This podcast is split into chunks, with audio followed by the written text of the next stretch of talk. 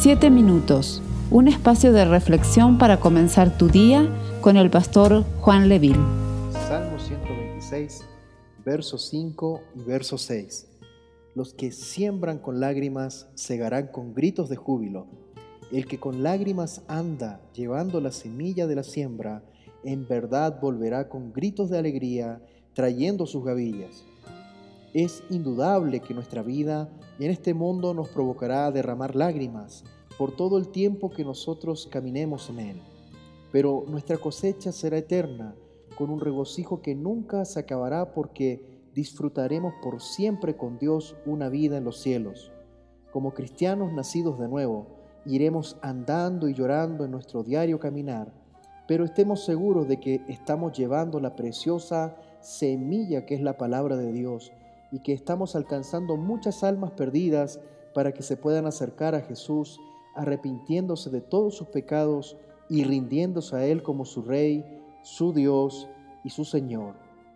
Nosotros podemos interpretar estos versículos como el difícil proceso que tiene que vivir un cristiano que se ponga en serio, que se niegue a sí mismo y que decide poner a Dios en primer lugar de su vida, dejando todo lo que queda atrás y entrando por la puerta estrecha y caminando por el camino angosto que lleva a la eternidad.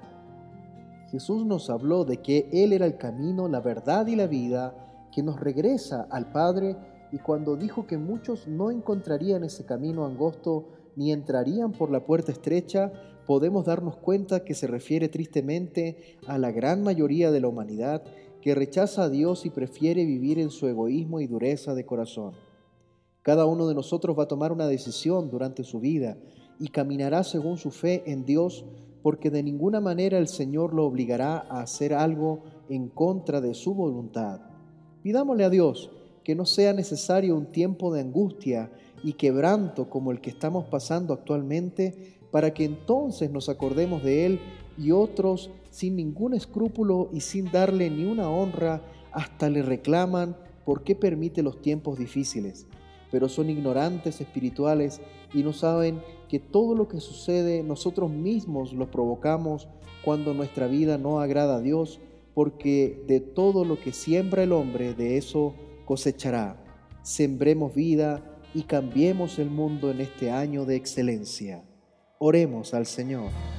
Amado Dios, te damos gracias en este día al comenzar nuestra jornada, porque entendemos a través de tu palabra de que tú siempre estás invitando al hombre a alcanzar esa salvación por medio de la fe en Jesucristo. Y en esta mañana agradecemos, Señor, por ese sacrificio de la cruz y nuevamente reafirmamos nuestro compromiso contigo, nuestra entrega hacia ti, nuestra rendición hacia ti, en el nombre de Jesús. Amén y amén. Esperamos ser de bendición para tu vida. Comparte este mensaje con tus familiares y amigos. Si quieres comunicarte con nosotros, escríbenos a 7 minutos con Dios Dios te bendiga. No me dejarás,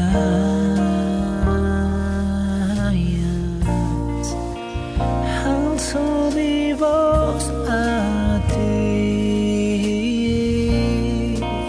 solo.